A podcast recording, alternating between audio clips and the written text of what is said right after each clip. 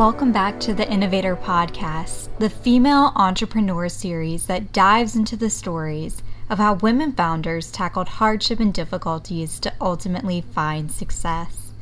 My name is Erica Sullivan, and I am the host of the Innovator Podcast, and today I'm welcoming Cassandra Wilder. Cassandra is a naturopathic doctor who works to teach entrepreneur women how to connect to their cycles and rise into empowered leaders without the burnout and hustle. Through her top ranked podcast, the Goddess Ceremony podcast, and work as a high level coach and naturopathic doctor, Cassandra has been renowned as the world's leading expert in women's cycles and entrepreneurship. I am so excited to welcome Cassandra to the podcast today because we talk about things in women's health that I've never even thought of before or learned about. So I think it is extremely beneficial to have and share these types of conversations. Cassandra, welcome to the Innovator Podcast. Hi, Cassandra. Welcome. How are you? So good. Thank you so much for having me.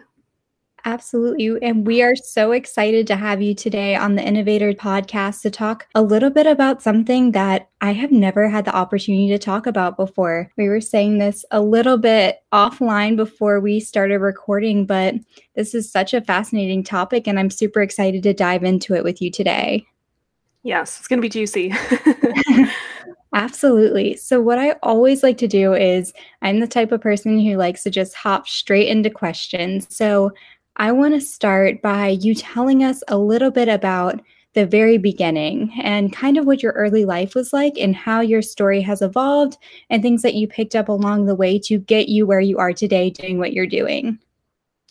Yeah, such a good question. So, I grew up in a rural area in the middle of nowhere, Utah, out on a ranch. And so, my childhood was mostly being out with my animals, being in nature. And that was such a nice uh, respite for me coming from a really chaotic family life that was that was how i stayed connected to self and i always had this fascination with health and the way the human body worked and so i was definitely very young when i knew that i wanted to be in medicine of some type and so throughout like my adolescence for example i took every health and nutrition class i could get my hands on.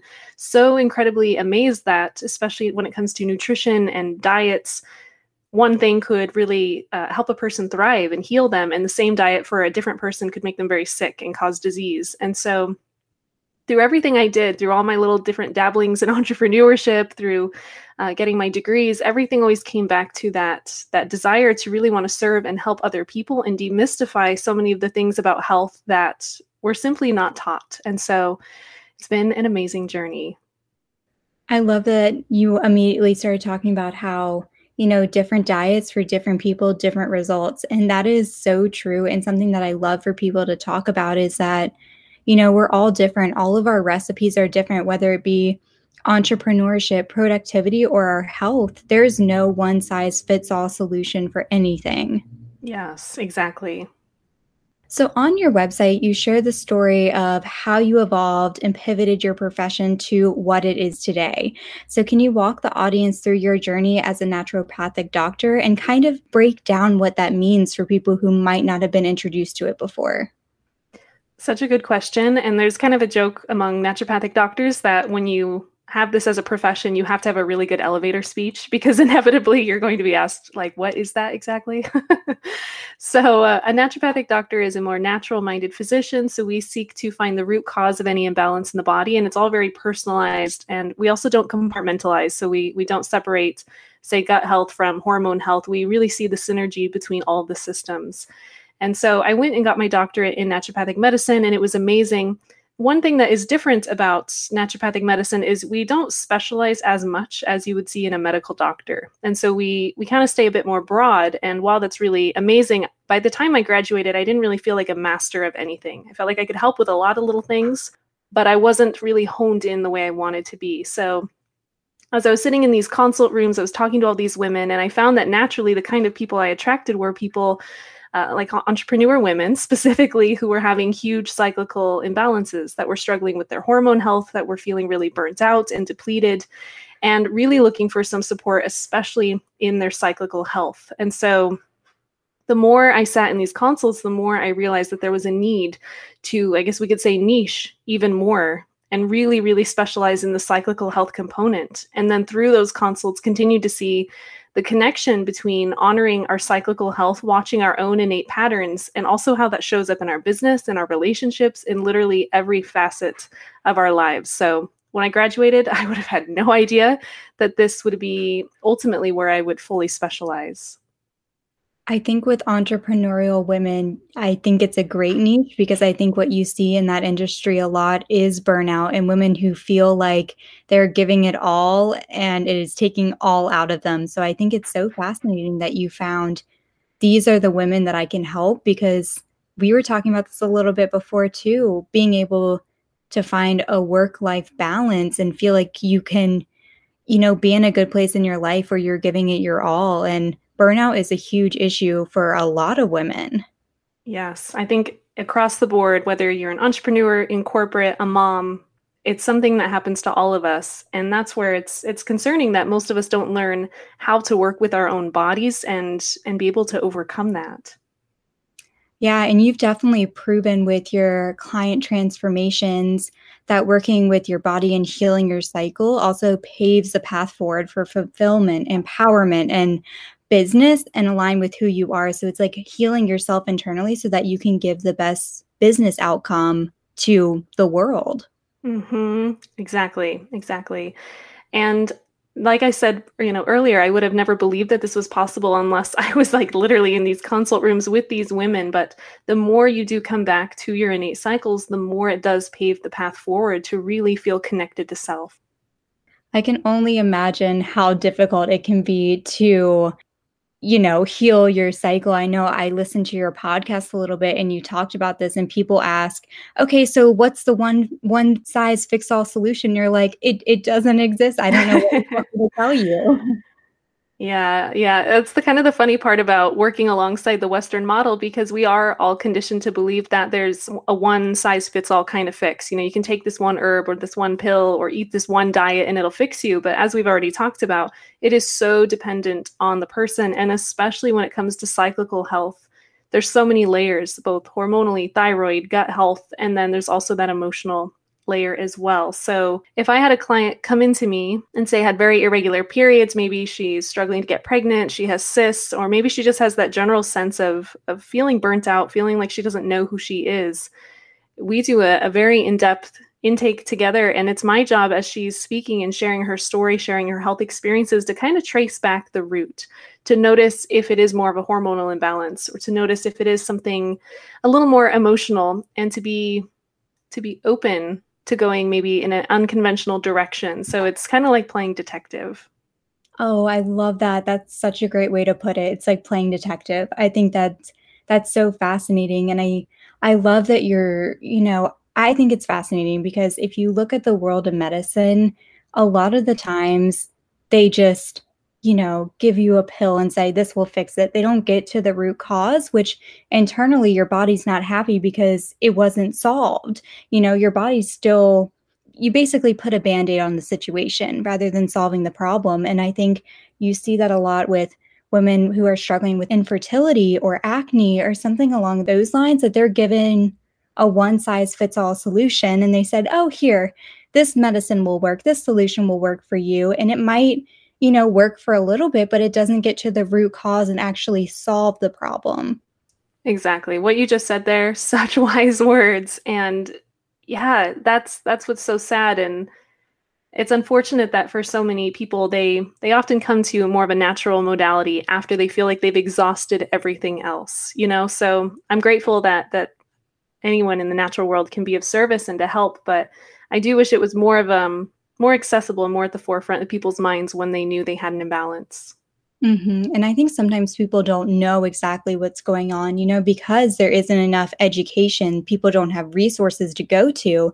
They don't know what's going on. So when they find a solution that's quick and easy, oh, I only have to take one pill a day, or I just have to put on this topical treatment, X, Y, and Z, it seems so simple. It's like, oh, you solved my problem that I, I didn't know what to do. Perfect. I'm going to follow that solution. Exactly. Yep, you're so right. So, we've already kind of talked a little bit about myths, but is there one common myth surrounding women in health that just drives you crazy that you want to debunk? oh, there's a few, but for simplicity, you know, I think that the most and not frustrating, but the most um, disempowering one that I hear is the idea that a menstrual cycle or a period is something you have to deal with rather than something you get to experience. And I do understand it in that most of us didn't have very empowering experiences with our first menstrual cycles. That's often a question I ask my clients is what was that initial experience like? And I have heard it all, you know, from extremely shameful and very traumatic to just very dry and like here's a pad congrats. You know, there was generally no significance to that time. And so we grow up feeling like it's something we have to deal with and an inconvenience. And so when my work, what I love to do is to start to teach women how to see the the beauty of this time, to see it as that permission to rest or to reflect, to start to work with your body and with those productivity patterns so that you know how to actually slow down with your menstrual cycle and how to be more productive at different times of the month. So one myth that I would love to demystify is simply your menstrual cycle is an incredible tool. And if used correctly, it can actually be an absolutely life changing way to start to schedule your life so that you feel connected to who you are, you have times of rest and times of growth, and there's no working against your innate patterns. This is so interesting to me. I'm sitting over here taking notes, trying not to interrupt you because I wish I had known about this when I was younger. So I'm about to turn 23. So I'm still I'm still on, you know, in my younger 20s. But I mean, I think back to when I was really young and, you know, kids are going through puberty and it's this thing that's like kind of it's just embarrassing, right?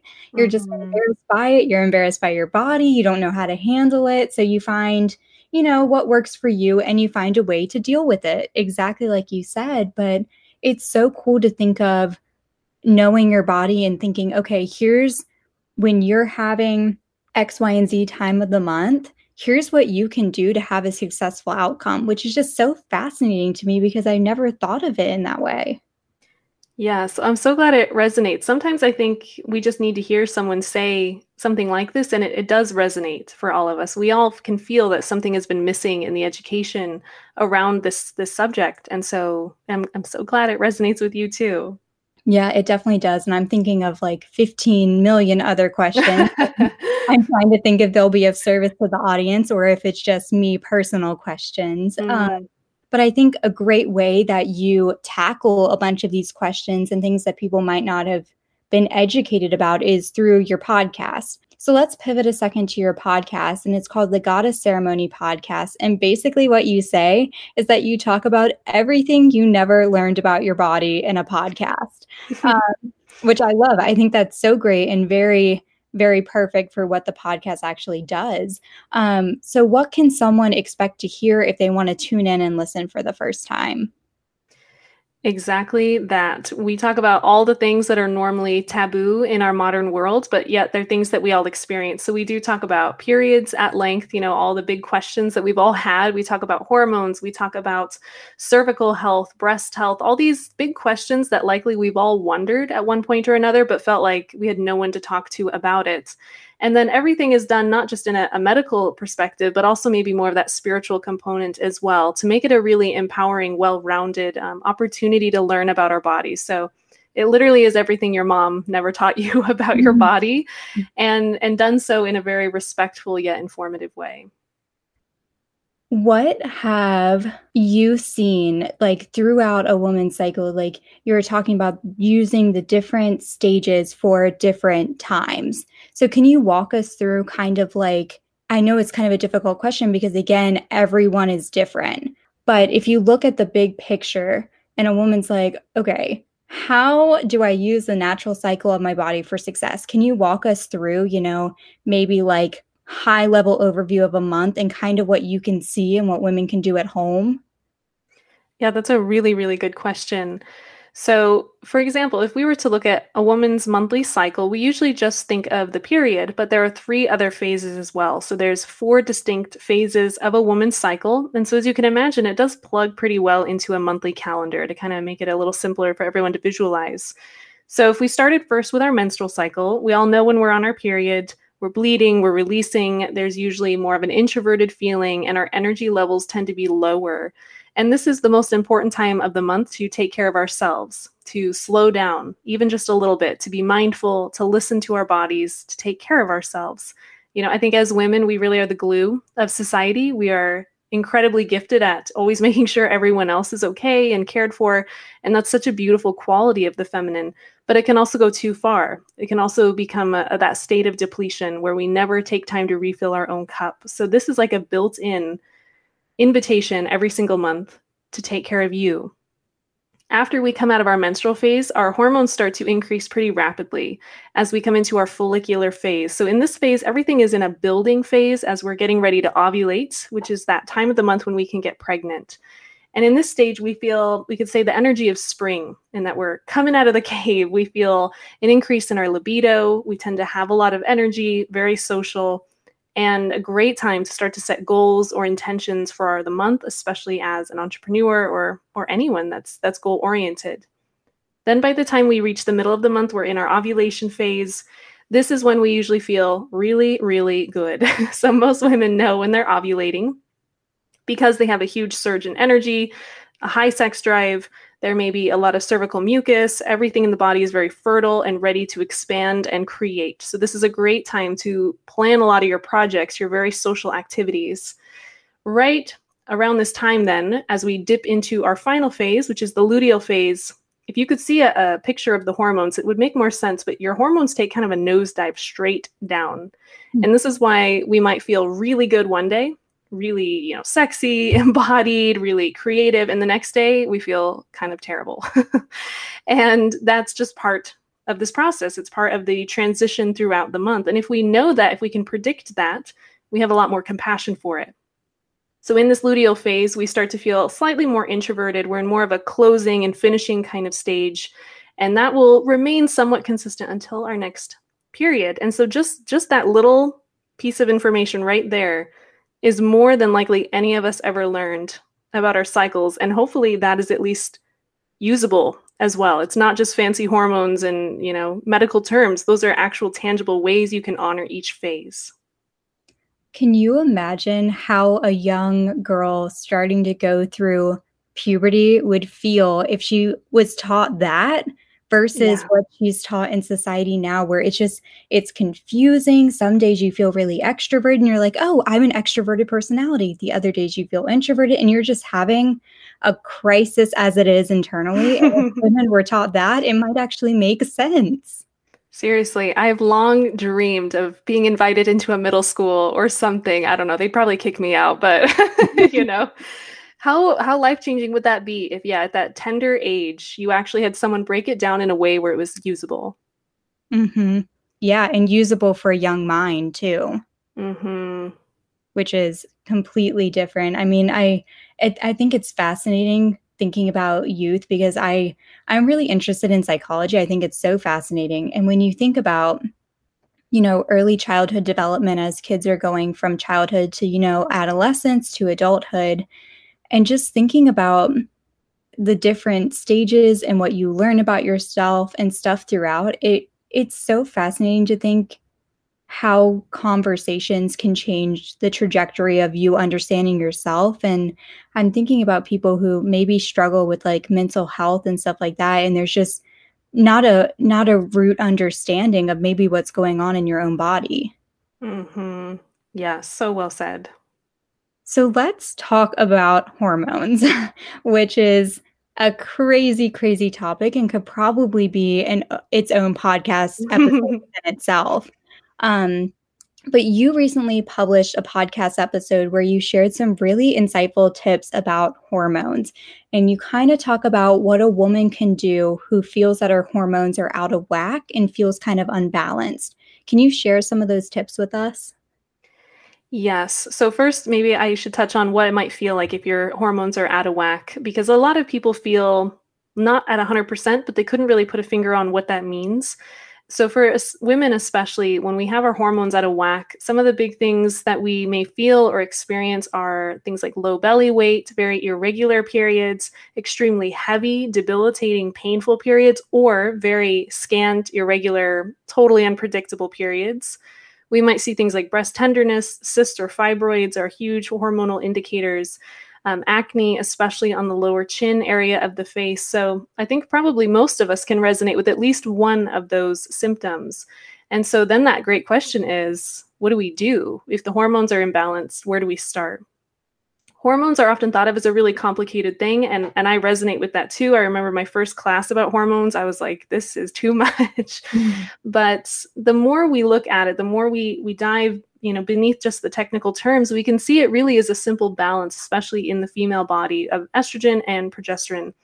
So, if we start to look at the things that may cause hormones to go out of balance initially, one of the most common, unfortunately, is birth control. And so, if someone has hormonal imbalances, that's usually one of the first questions I have for them is Have you been on birth control before? And if so, how long? Most hormonal birth control methods turn off ovulation, so they make it so you can't get pregnant.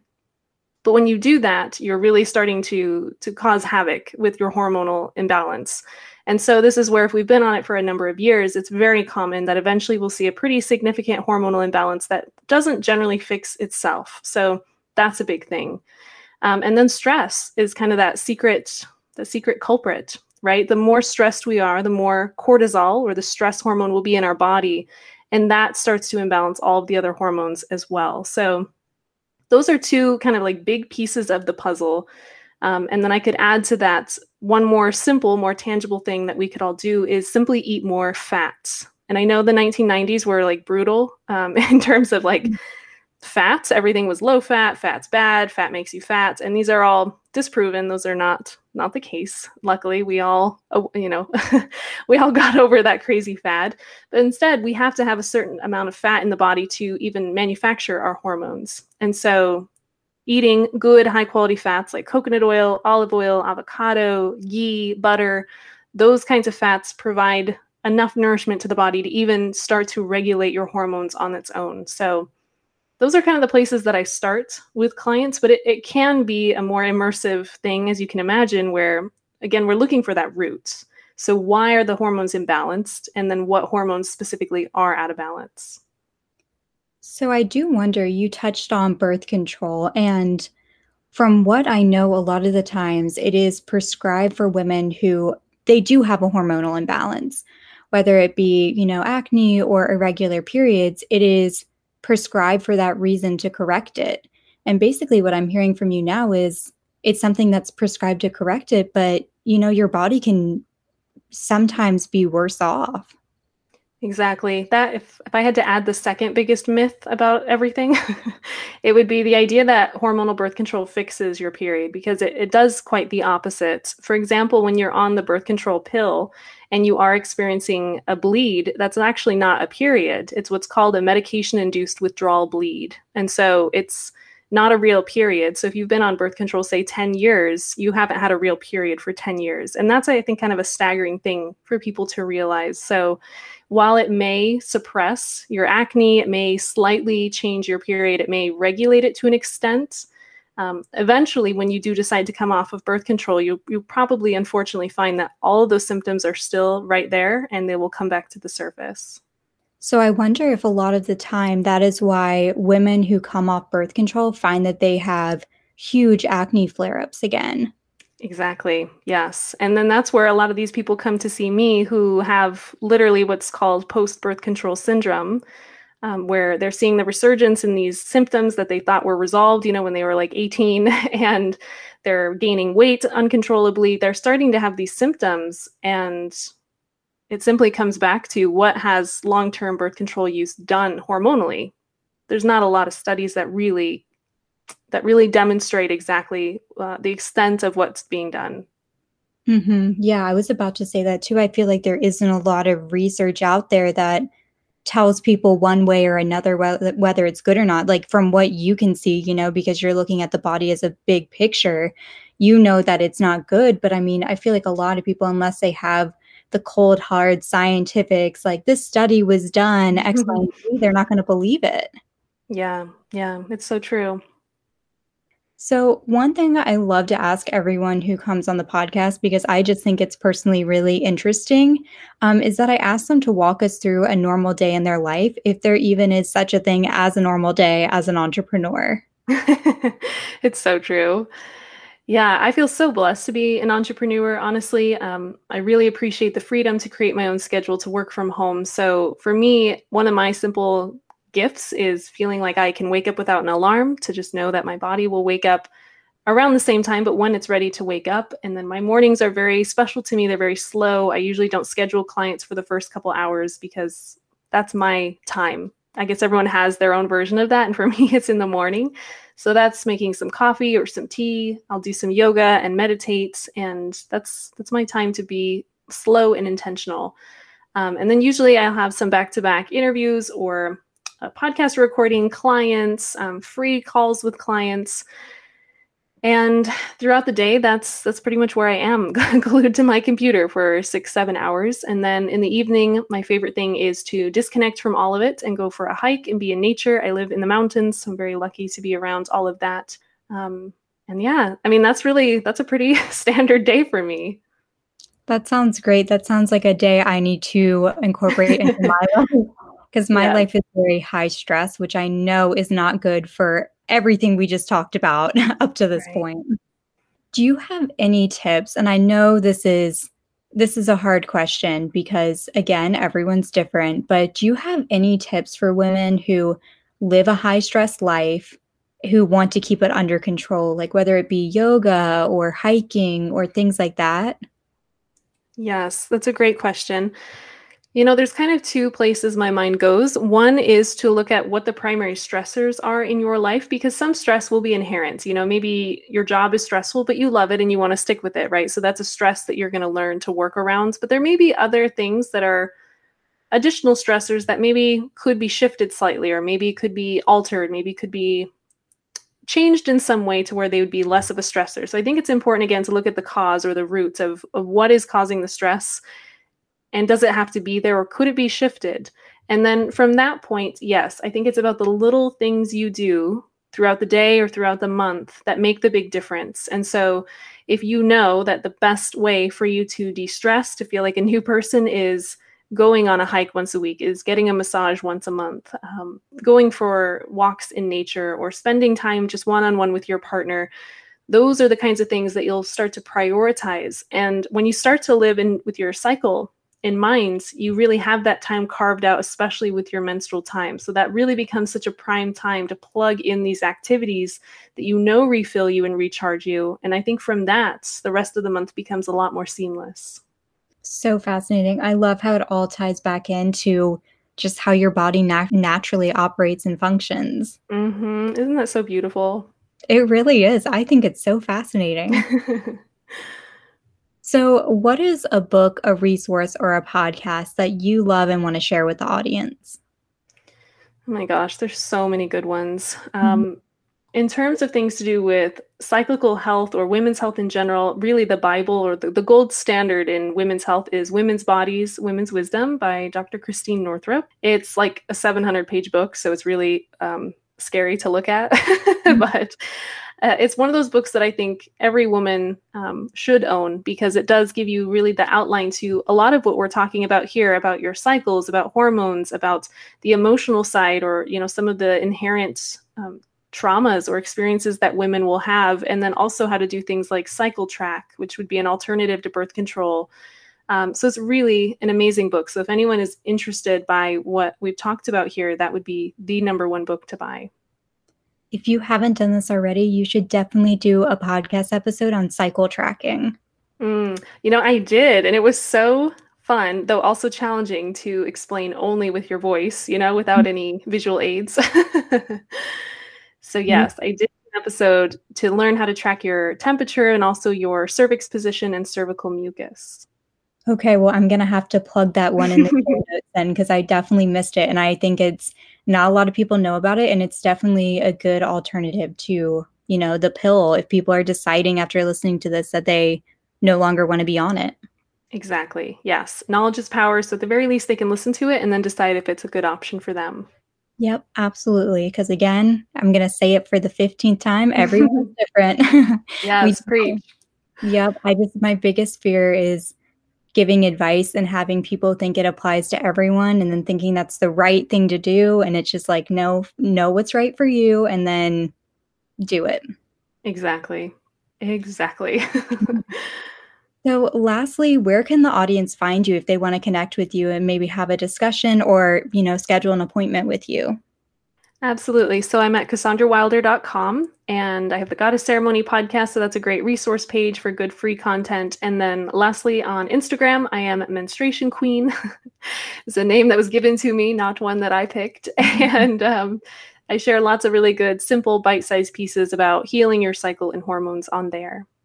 Well, Cassandra, thank you so much for coming on today. This was extremely fascinating. And I think it's something that we are going to have to collaborate in the future because I think people are going to have a lot more questions for you. I would love that. Thank you so much.